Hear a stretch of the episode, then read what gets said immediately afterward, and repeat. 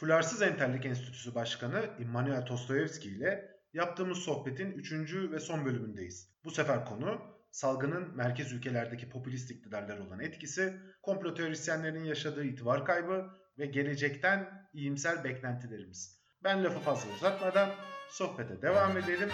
Hepiniz hoş geldiniz.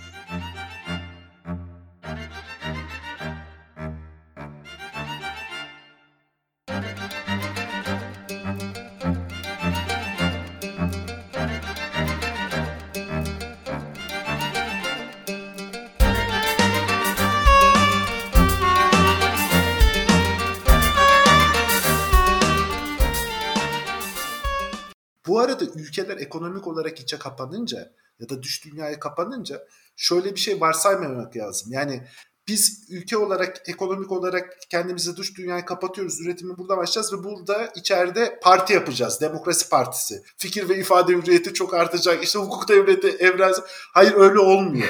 O ikisi birlikte şöyle gidiyor. Yani içeri doğru kapattıkça ve dış güçler, dış unsurların tehdidini daha yüksek hissettikçe, güvenlik tehdidi arttıkça içerideki özgürlük ortamı da daha aşağıya doğru gidiyor.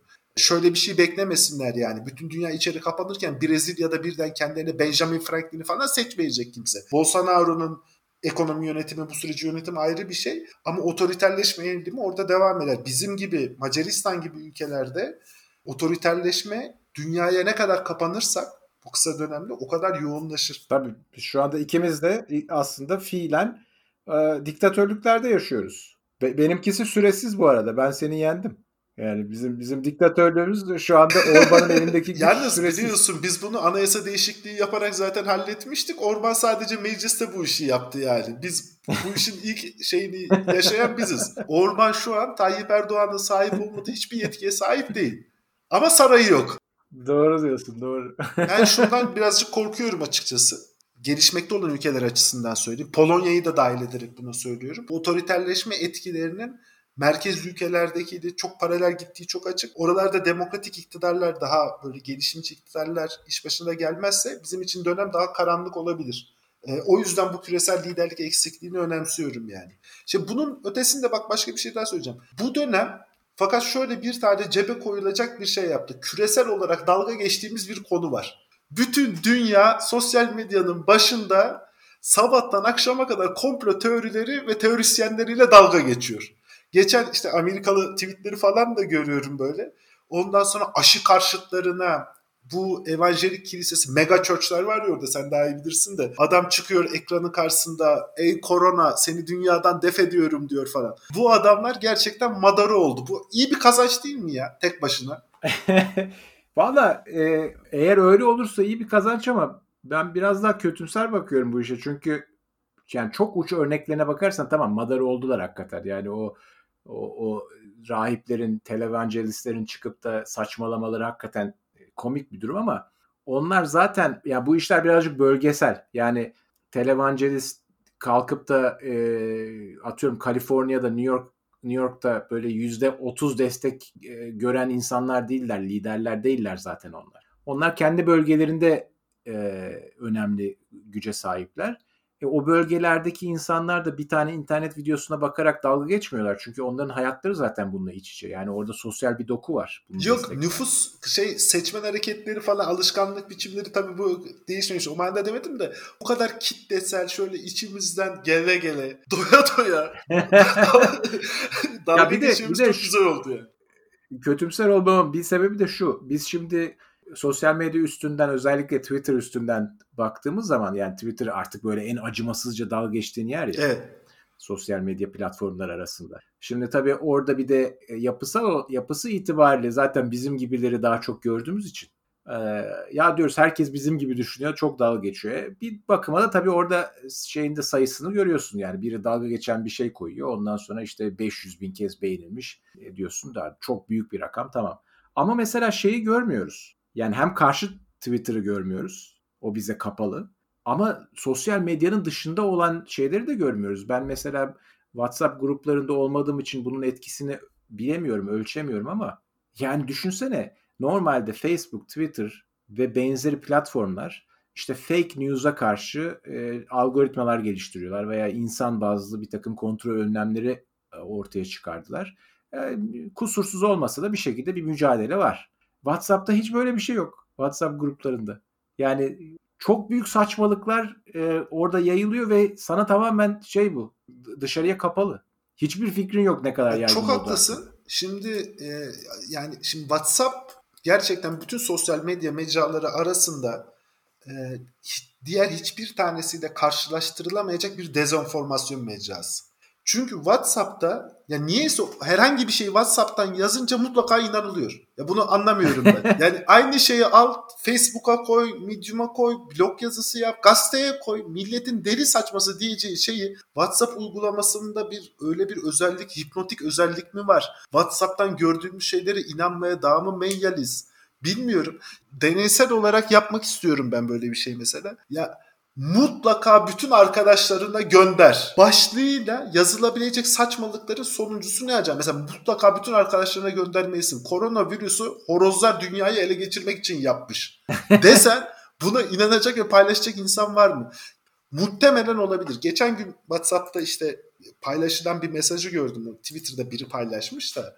İşte dijital deneyin sonuna geldik dünya egemenleri 2020'yi dijitale geçiş yılı olarak ilan etmişlerdi. Covid bunun hazırlık bütün dünyayı etkileyecek olan laboratuvardı diye yazmış. Ya hani sanki şey gibi zannediyorlar herhalde. 6 kişi var böyle. Biz dünya egemeniyiz. Masanın başında oturuyoruz. Ver oradan birisi kardeşim. Dijitale geçelim. ya Anladım. Yani tabii ki saçma sapan şeyler de burada şimdi ya bunlarla sabah kadar dalga geçebiliriz. Ben birazcık daha mekanizmasına odaklanmak istiyorum. Birincisi bu tip şeyler senin yakınlarından geldiği zaman daha etkili oluyorlar. Yani birebir kendi telefon rehberinde olan insanlardan görüyorsun. Birebir ilişkilerin olduğu insanlardan. Ve o yüzden bir kere hani ortada olan şeyler sana daha inanılır geliyor. Çok uçlarda değil de. İkincisi uçlarda olan şeylere kendi ilişkilerini bozmamak için tepki göstermiyorsun. Yani görmezden geliyorsun mesajı mesela. Üçüncüsü de başkasının ne kadar tepki göstermediğini bilmediğin için yani eleştirel tepkinin orada bir ölçütü olmadığı için sana görünülebilir. O yüzden de kendini biraz inandırabiliyorsun. Ulan acaba doğru mu söylüyor diye. Ama Twitter'da mesela öyle bir durum yok. Twitter'da sen çok böyle fantastik bir belge koyuyorsun. Saçma sapan şeyler söylüyorsun. İşte veya otorite sahibisin. Saçma sapan bir şey söylüyorsun. Altına bir tane kim olduğu belirsiz bir herif geliyor. Dalgasını geçiyor. Ve o bütün o illüzyonu yıkabiliyor. O illüzyonu yıktığı için de sırf o tepki yüzünden ve o tepkiye ne kadar destek verildiğini gördüğün yüzün gördüğün için mesela bakıyorsun an 2000 kişi beğenmiş bunun eleştirisini. Demek ki 2000 kişi bunun saçma olduğunu düşünüyor. Onu gördüğün için o kafandaki e, direnç de yıkılıyor. Lan diyorsun kral çıplak veya işte artık neyse oradaki illüzyon. Yani o orada gerçekten kognitif bir e, eşik aşılmış oluyor. Karşı tarafın eleştirisini gördün ve o eleştirinin ne kadar destek aldığını sayısal olarak gördüğün için.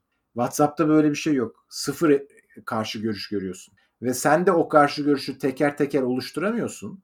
Yani WhatsApp grubuna lan ne bu saçmalık diyemiyorsun. Çünkü bir sürü e, kişisel ilişkin var orada riske atmak istemeyeceğin bir tane salak bir şey uğruna.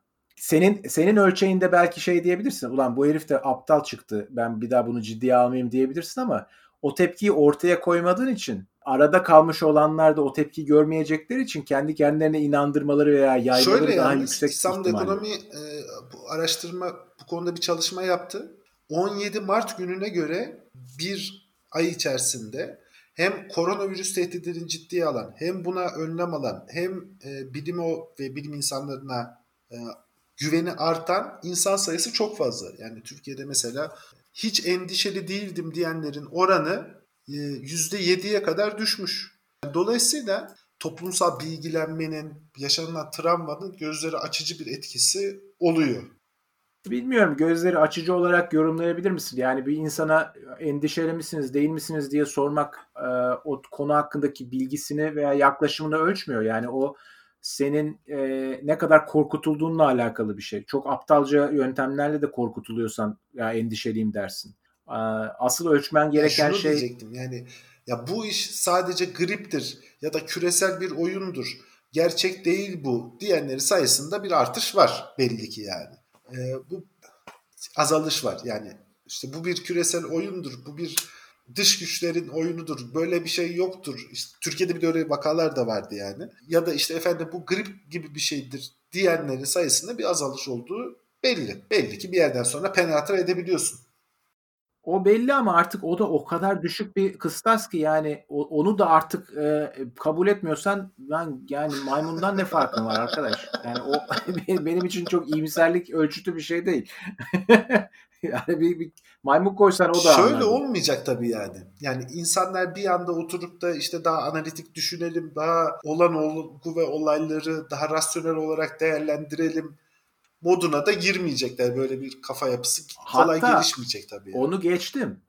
E, ben şundan bile emin değilim. Yani bu da e, çok yaygın bir yorum. İşte artık insanlar bilimsel otoritelere daha çok rağbet edecekler. Buna ben de inanmak istiyorum. Ve kısa dönemde böyle bir etkisi de olabilir hakikaten. Fakat e, bunun uzun dönem kalıcı olacağını hiç sanmıyorum. Yani kalıcı bir şekilde elitizme, eğitimli insanların uzmanlığına, teknokrasiye ve genel olarak bilimsel metoda olan saygının artacağından hiçbir e, şekilde emin değilim. Hatta yani azalacağı azalacak demeyeyim ama bence artmayacak. Çünkü bizler gerçekten çok ayrı parçalanmış evrenlerde yaşıyoruz. Yani şimdi aynı gerçekliğe bakıyor birisi ve diyor ki kardeşim bu Dünya Sağlık Örgütü tamamen patladı, sıçtı. Tamam. Şimdi e, öyleyse bu Dünya Sağlık Örgütü'nü bitirelim. Uluslararası örgütlere ihtiyacımız yok ve bunlar yarardan çok zarar. Aynı duruma ben baktığım zaman aynı tabloya Dünya Sağlık Örgütü'nün aslında gerekli olduğunu fakat yeterince kaynak e, ve güç sahibi olmadıklarını dolayısıyla tam tersine kaynaklarının arttırılmasını, güçlerin arttırılması gerektiğini görüyorum. Aynı olaya bakıyoruz ve zıt yorumlar yapıyoruz. Aynı şekilde mesela bunu şey için de kullanabilirsin. Yani genel olarak uzman görüşleri için de kullanabilirsin. Şimdi ABD'deki bir muhafazakar anti-elitist görüşlerini meşrulaştırmak için bu krizi çok rahat bir şekilde kullanabilir. Ya biz uzmanlar şunu diyordu bakın böyle çıktı. Uzman böyle diyordu. Her, her taraftan seçer örnekleri ve anti-elitizmini meşrulaştırır. Bense tam tersine elitizmi meşrulaştırmak için kullanıyorum. Yalnız şöyle bir şey var birazcık. Şimdi Avrupa İnsan Hakları Mahkemesi'ne o da bayağı elit bir kurum, uzman bir kurum. Avrupa İnsan Hakları Mahkemesi'ne bakıp da ya ne gerek var bu kuruma buna boş boşuna para veriyoruz biz kendi evimizde çok güzel hukuki kararları verirdik bu işi de götürürdük diye insan sayısı çok az. E, kurum kendileri kabul ettirmiş. Türkiye'de de mi az yönelik yani? genel olarak Avrupa'da ve Türkiye'de de bir güven var. E, kurumun kararlarına yönelik de bir güven var. Türkiye zaten Avrupa Birliği'ne karşı daha mesafeli bir ülke olduğu için bu ayrı bir şey ama şimdi oturup bir Fransız, Alman, Avrupa İnsan Hakları Mahkemesi'ne bu kadar para veriyoruz ne gerek var bizim ne güzel hakimlerimiz kendi kendilerine kararlar veriyorlardı demiyor. Bilmiyorum aslında belki yani bu Brexit e, meselesinde hiç gündeme geldi mi acaba? Avrupa İnsan Hakları Mahkemesi gelmedi. İngiltere'de de saygın bir kurum da. E, Avrupa İnsan Hakları Mahkemesi Avrupa Konseyi'ne bağlı zaten. Avrupa Birliği bir parçası. Anladım, Şu an hala anladım. Avrupa İnsan Hakları Mahkemesi'ne tabi İngiltere. Ama Amerikalıların genel olarak iç tartışmaları çok küresel boyutta yankılanıyor. Yani Dünya Sağlık Örgütü'ne ne gerek var bak çalışmıyor demeleri esasında Dünya Sağlık Örgütü'nden fayda sağlayan kalan birçok ülkenin de bu konuda sesinin görünmez hale gelmesi doğru bir şey değil. Ama ikincisi şöyle bir durum var. Ya Dünya Sağlık Örgütü de çok işlemez bir yapı gerçekten. Yani gerçekten çok işlemez bir yapı bu hali. Dünya Sağlık Örgütü çok daha sistematik, güvenli, kontrollü, e, fayda sağlayacak Avrupa İnsan Hakları Mahkemesi gibi yapısal, güçlü bir kuruma dönüştürülebilir. Bunları da yeni tartışmaya başlayacağız. Evet yani bir yaptırım gücün olmazsa sen ne kadar bünyende uzman e, o, e, bulundurursan bulundur, ne kadar dürüst davranırsan davran, ne kadar e, bilim bazlı davranırsan davran bir halt yaramıyorsun. Yani şöyle düşün şimdi Dünya Sağlık Örgütü bu sorun ilk çıktığında tek bilgi kaynağı Çin'di. E şimdi Çin de bunlara yalan yanlış bilgiler veriyor. Ve Dünya Sağlık Örgütü bunun yalan yanlış olacağını bilse bile Çin'i kızdırmamak için politik oynamak zorunda. Çünkü adamları kızdırırsan ne yapacaksın? Bir erişimin yok, yaptırım gücün yok, hiçbir şeyin yok. Sen orada dişsiz bir e, kurt gibisin. Isırsan ne olacak? O yüzden e, ABD'de özellikle tabii bu son demin konuştuğumuz konuya geliyor. Son kaç senedir bu tip uluslararası kurumlara hiçbir yatırım yapmıyorlar. Hiçbir şekilde bunu ilerletmiyorlar. Yani ona o dişleri sağlayacak olan güç ABD. Bunun için bastırabilirdi. Tabii bu küresel ısınma e, konusundaki liderlikte de aynı şey. O anlaşmaları zaten adamlar e, kendileri karşılar. Bırak anlaşmaya bir e, diş vermesini o zamanında bu sorumluluğu sorumluluğu yerine getirseydi Dünya Sağlık Örgütü'nü daha kuvvetli bir hale getirseydi ve de, deseydi ki kardeşim bunu dediklerini dinlemezseniz veya buna erişim vermezseniz ben gider size e, bütün sektörlere yüzde yirmi şey koyarım atıyorum ne denir e, tarif koyarım veya kardeşim sizin bütün esetlerinizi dondururum. Dünya dolarla dönüyor. Dolar da benim kontrolümde. Bütün yaptığınız işler siz kendi ülkenizde üretip satıyorsanız bile sırf bankanız yüzünden o para e, döngünüz benim bankalarımdan geçecek. Amerika'dan geçecek dolar olduğu için. E sizi durdururum, paralize ederim. Bunu diyebilir yani bully gibi davranıyorsun kabadayı gibi ama iyi bir şey için. E, e, bir ortada böyle iyi niyetli bir kabadayı olmayınca insanlar bir araya gelip ya biz Dünya Sağlık Örgütü'nü güçlendirelim demiyorlar ülkeler. Ya işin şey tarafı ilginç oluyor. tarafı mesela Dünya Sağlık Örgütü'nü güçlendirelim, yapısını değiştirelim diyen şu an Çin. Çin hükümeti bunu diyor. Bu tip kurumları en azından mesela küresel iklim değişikliğinde de Paris Anlaşması Amerika Birleşik Devletleri nedeniyle beklenilen verimi alamayacak bir hale geldi. En azından öyle söyleyeyim yumuşatarak. Bu tip kurumların da yapısını küresel olarak yeniden tartışmamız lazım. Yani dünyanın karşı karşıya olduğu büyük tehditlere karşı küresel önlem alınmamızı sağlayabilecek mekanizmalar tek bir ülkenin bir zaman diliminde yaptığı belli konjüktürel şartlara bağlı bir lider değişimine de bağlı da bu kadar hale de getirilmemeli. Ya bu, Tabii canım, da yanlış bu... olduğunu gördük yani. Çok kırılgan bir yapısı var yani. Bu, e, bu, bu çok kötü. Ve o ülkedeki o saçma sapan 50 e, IQ'luk geri zekalı milliyetçileri e, memnun edeceğim de seçimi kazanacağım diye hakikaten 3 kuruşa mal olacak organizasyonların gerçek anlamda 3 kuruşa mal olacak organizasyonları parasız ve etkisiz bırakıyorsun ve bunun maliyeti trilyonlarca dolar oluyor. Ve genel yorum, iyimser yorum insanların bunu analiz edip anlayacağı ve ileriki zamanlarda bu kurumları güçlendireceği, ondan sonra bilimsel bakış açısına da yaklaşacağı yönünde ben hiç o konuda emin değilim yani. Çok kötümser bir şekilde. insanlar bundan belki bir sene boyunca de ders çıkarırlar, belki biraz hatırlarlar ve hafızalarının kısa süreliği yüzünden birkaç seneye kalmaz unuturlar. Zaten şunu unutmamak lazım. Bu iş çok zor bir iş. Uluslararası herhangi bir konuda uluslararası işbirliğine girmek o kadar zor bir iş ki. Ve 100 küsur ülkenin, 150 ülkenin bir araya gelip de böyle bir konuda işbirliğine girmesi zaten herhangi bir anda yani her ülke çok rasyonel insanlar tarafından yönetilse bile her halk eğitimli olsa bile e, istismar edeceğin gerizekalı milliyetçi, aşırı milliyetçi diyeyim veya genel olarak gerizekalı bir kitle olmasa bile zor bir şey ya. Yani sırf oyun teorisi açısından zor zaten. Bunun üstüne bir de bu tip gerizekalılıklar bindiği zaman lokal gerizekalılıklar ve ondan çıkar sağlayacak fırsatçı politikacılar iyice zor oluyor. Yani ben işin açıkçası bu bu kadar uluslararası kurumun ve kuruluşun olmuş olması bile benim için sürpriz. Yani hiç olmaması lazımdı aslında normale bak normalde bakarsan ama işte o 2. Dünya Savaşı sonrasındaki tek kutupluluk sayesinde olabildi. Şöyle insan insanlar yaşadıkları deneyimlere karşı çözüm bulan kurumlara ve kişilere büyük bir kredi açıyorlar. Bu bizim kendi hikaye anlatımımızdaki kahraman mitosuyla çok bağlantılı bir şey. İkinci Dünya Savaşı'nda bu kurumların kurulmasının nedeni Franklin Delano Roosevelt sonra Truman Amerikan liderliği dedi ki Winston Churchill, De Gaulle e, kendi toplumlarında çok güçlü olan insanlar ben biz bu savaşı kazandık yeni düzende bu olacak dünyada dediler. Stalin vardı. Toplumların bu insanlara açtıkları krediler, kendi kamu devletlerine olan güvenleri de en üst düzeydeydi. Yani dünyanın en büyük savaşına girmişim ve kazanmışım. Güvenilmeyecek bir şey yok. Şimdiki hikaye de biraz bilim camiası açısından buna çok benziyor. Kasabaya dadanan bir tane ejderha var.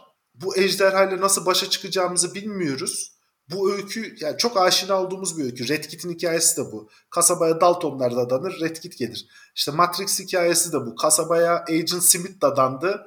İşte Neo bir şey çıktı gitti Matrix'in içerisindeki bir şeyi buldu. Agentları dövdü falan. Kasabaya dadanan bir tane ejderha var. Ejderhaya karşı ne yapacağımızı bilemiyoruz. Ee, ejderhadan korunmak için elimizden geleni yapıyoruz ama ejderha gelip bizim kasabadan tanıdığımız insanları öldürüyor. En sonunda Kral Arthur çıkacak Kayanın içerisinden kılıcını çıkartacak. Red Kit çıkacak. Daltonları yakalayacak. İşte diyecek ki Excalibur budur. ya da Harry Potter çıkacak Voldemort'un karşısına asasını sallayacak ve bizleri kurtaracak. Ya yani o dakikadan sonra bilimin şöyle bir şansı var. Aşıyı bulduktan sonra ve bu aşı bütün dünyaya yayılabilirse arkadaşlar neticede biz yaptık bu işi. Yani bunun bir değeri var. Bir dönem bu gider. Bunu nasıl kullanacağımız birazcık bize kalmış. Peki bütün bunların sonunda önümüzdeki dönemde sen ya ben zaten şeyi falan hiç beklemiyorum bu arada. Diğer tarafı şöyle anlatayım. Küresel iklim değişikliğine yönelik olarak buradan biz bir sonuç çıkartıp adım atar mıyız? Hayır. Ya böyle bir şey olmayacak. o kesin yani. Hı-hı. Şimdiden gözüküyor. Bu şöyle bir şey de yok. Bu da kesin olmayacak. Yani arkadaşlar daha az et yiyelim. İşte vegan beslenme gitsin. Bakın metan gazını azaltalım. Hayvanları acı çektirmeyelim. El ele kardeş kardeş bu da olmayacak.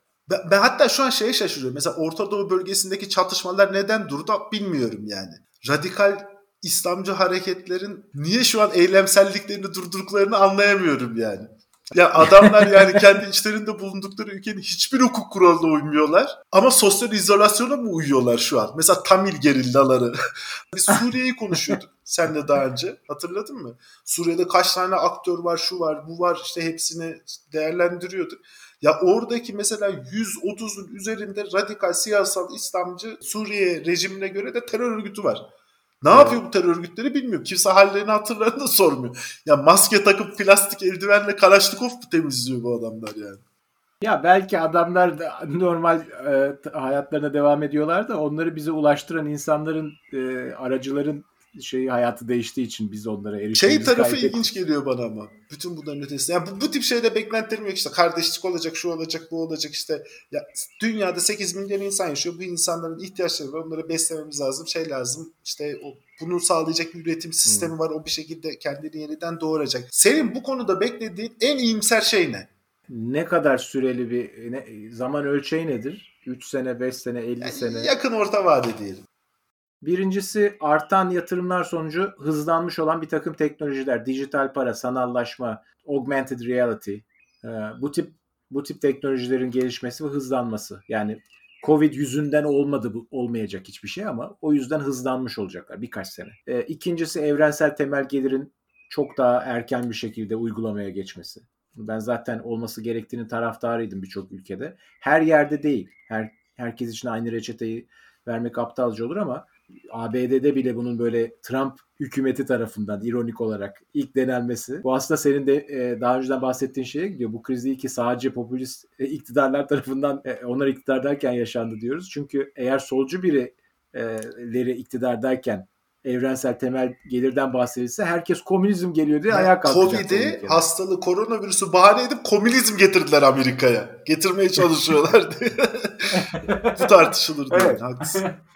Şimdi Şimdi aynı şeyi kendi adamları yapınca hem de böyle Trump gibi kapitalizmin şampiyonu yani adam emlak kralı, baron, milyarder bilmem ne herif resmen sosyalist politika şey yapıyor. E, bu birazcık bunun tabii güzel getirileri var. Yani hem evrensel temel konu, e, gelir konusunda getirileri var. Hem bu sayede mesela ABD'deki sağlık sistemi reforme edilebilir. Ben tabii Amerikan merkezi düşünüyorum. Türkiye'ye uygun olarak düşünmüyorum. Çünkü hem Türkiye'yi daha çok bilmiyorum hem de Türkiye'de olan bitenin dünyaya etkisi yok. Ama ABD'de olan biten her şeyin dünyaya etkisi var Türkiye dahil. O yüzden onları önceliklendiriyorum. Ee, yani insanlar daha insan gibi yaşayabilirler. O tip tartışmalar daha erkene alınabilir. Ee, teknoloji ve sosyal bakımdan bu tip değişimler olabilir. E, kurumlar bakımından. Aa, demin de dediğimiz gibi hani çok iyimser davranırsak kalıcı bir şekilde belki bilim bilimsel yönteme ve kurumlara olan inanç, elitlere olan inanç birazcık daha toparlar. Dünya Sağlık Örgütü gibi örgütler, illa illa Dünya Sağlık Örgütü'nün olmasına gerek yok. Bölgesel bir takım işbirlikleri de kurulabilir. Bunlar hatta o daha da olası. Sonuçta ölçeği küçülttükçe bu işi başarman daha da ihtimali artıyor.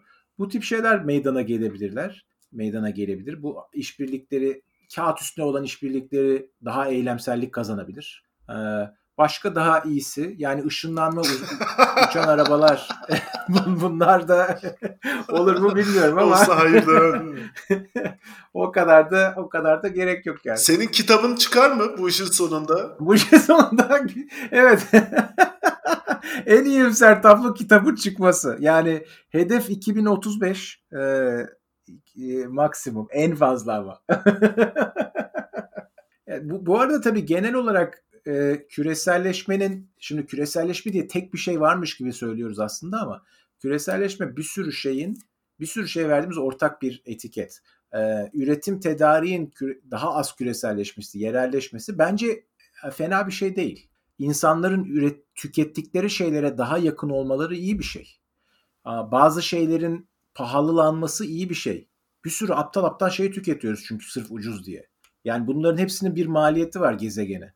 E, ve o maliyetlerinden tamamen biz arınmış, e, e, ayrıştırılmış vaziyetteyiz. Görmediğimiz için de öküz gibi harcıyoruz. Bunların azalması iyi bir şey. Öte yandan başka konularda küreselleşmenin de artması e, hem lazım hem de olası daha olası bu salgın hastalık yüzünden. Demin dediğimiz gibi işte işbirlikleri olsun, bilimsel konudaki çalışmalar olsun. Ve bir de tabii genel olarak yani bir sosyal medyayı hep kötülüyoruz ama aslında sosyal medyanın ne kadar yararlı bir şey olduğunu da görüyorsun. Burada kendi otoritelerin saçma sapan şeylerden bahsederken İtalya'daki bir doktorlar grubundan veya başka yerlerdeki uzmanlardan çok düzgün bilgiler elde edebiliyorsun, edinebiliyorsun. Ve bir noktada bu yerel hükümetler şunun muhasebesini yapmak zorunda kaldılar. Ya biz e, vatandaşımıza yalan söyleyerek, onlara yanlış bilgiler vererek iktidarımızı güçlendirmek istiyoruz. Klasik yaklaşımımız bu. İktidarı güçlü tutmak. Bir noktada bunun e, maliyeti çok fazla olmaya başladı. Çünkü bizden duyduklarıyla sağdan soldan duydukları şeyler çok fazla aradaki aradaki fark çok fazla açılınca normalde bunu umursamıyorlar belki ama bu işin sonunda insanların canı olduğu için bizim kredibilitemiz azalmaya başladı ya. O yüzden de biz kendimizi bu uzmanlarla eşleştirelim uzmanlarla bir şekilde yakınlaştıralım kendi e, görüşümüzü. Biraz daha şeffaf olalım. Yani Türkiye'de işte Sağlık Bakanı'nın yaptığı günlük açıklamalar gibi. Trump gibi bir herif mesela normalde ben olsam hiç kamera karşısına koymam o adamı bu tip durumlarda. Adam her gün briefing veriyor. Saçmalıyor bence büyük. Yani büyük siyasi olarak büyük saçmalık ama ya bu hükümet olarak biz insanlara karşı sorumluyuz ve bir şekilde Önce bir saçma sapan şey söyledik. Ondan sonra uzmanlar bize şey yaptılar, dengelediler. Sonra o böyle birbirine yakınlaşıyor söylevler. Bu da ilginç bir şey ve bunun küresel boyutu büyük. Ya çok ilginç bir şey var. Mesela Birinci Dünya Savaşı sonuna denk geliyor İspanyol gribi ama ülkeler savaş içerisinde oldukları için böyle bir gribin varlığını topluma bilgilendirmiyorlar. Böyle bir gribin varlığını kabul edip toplumları bilgilendirmiyorlar. Bugün bu çağda bunu yapma mümkün değil. Ya mümkün değil herhangi bir hükümetin Kuzey Kore hükümeti değilseniz ya Kuzey Kore'de bu arada koronavirüs gelmemiş de olabilir. Yani getirecek biri yok çünkü Kuzey Kore'ye yani. O konuda adam doğru da söylüyor olabilir ama e, herhangi ya düşün şu an hep dünyadaki hiç, hemen hemen hiçbir hükümet kendi halkına koronavirüsü saklayamadı. Sadece saklayamadı değil, koronavirüsün e, etkisini de azaltamadı. Yok sayamadı sosyal medya olmasaydı mesela hem küresel karşılaştırma kapasitemiz e, hem küresel örneklerden çabuk bir şekilde uygulayabilme kapasitemiz hem de bu virüse karşı küresel bir refleks gösterme kapasitemiz çok düşerdi. Tabii özellikle hani tamam virüsün olmadığının e, virüsün inkar etmek çok uç bir örnek olabilir belki. Ya yani dediğin doğru bu arada ama e, onun da ötesinde her ülkenin kendi sağlık sisteminin ne kadar yetersiz olduğu da ortaya çıkmazdı. Yani onu kesin örtbas ederdi ülkeler. Şu anda o da mümkün değil. Yani bir yerde maske eksikliği oluyor. O çat diye sosyal medyada ve herkes bunu yayıyor çılgınlar gibi. Ee, işte respiratör e, eksikliği oluyor. Doktorlardan direkt duyuyorsun. Tabii onlara olan saygınlık da arttı. Birazcık da doktor fetiş e, işte e, hemşire doktor fetişi olmaya başladı. Normal zamanlarda askerler için muhafaza edilen o fetiş yani askerler kutsallaştırılır ya işte bizi koruyorlar bilmem ne diye. Kimse de askerlik yapmak istemez ama e, lafa gelince herkes onları kutsallaştırır. İşte o e, enerjinin büyük kısmı şimdi doktor hemşirelere kanalize olmuş vaziyette. Onun da getirdiği tabii büyük güvenilirlik var. O yüzden de siyasiler kendilerini ya bizim doktorlar yalan söylüyor demeye yemiyorlar yani yedire maliyeti göze, göze alamıyorlar. Ee, bunun da hakikaten ilginç bir e, şeffaflaştırıcı etkisi oldu. Ne kadar dezenformasyon e, yayarsa yaysın pozitif etkilerinin e, dezenformasyonun yakıcı etkilerine göre daha fazla olduğunu söyleyebiliriz sosyal medyanın. İlerisine yönelik demin sorduğun işte en iyimser beklentimde bu sosyal medyanın net pozitif etkisinin artması olacak. Çok teşekkürler. Evet, Illuminati üye misin? Son soru. Ee, yorum yok. Yorum yok. Hadi, Hadi görüşürüz.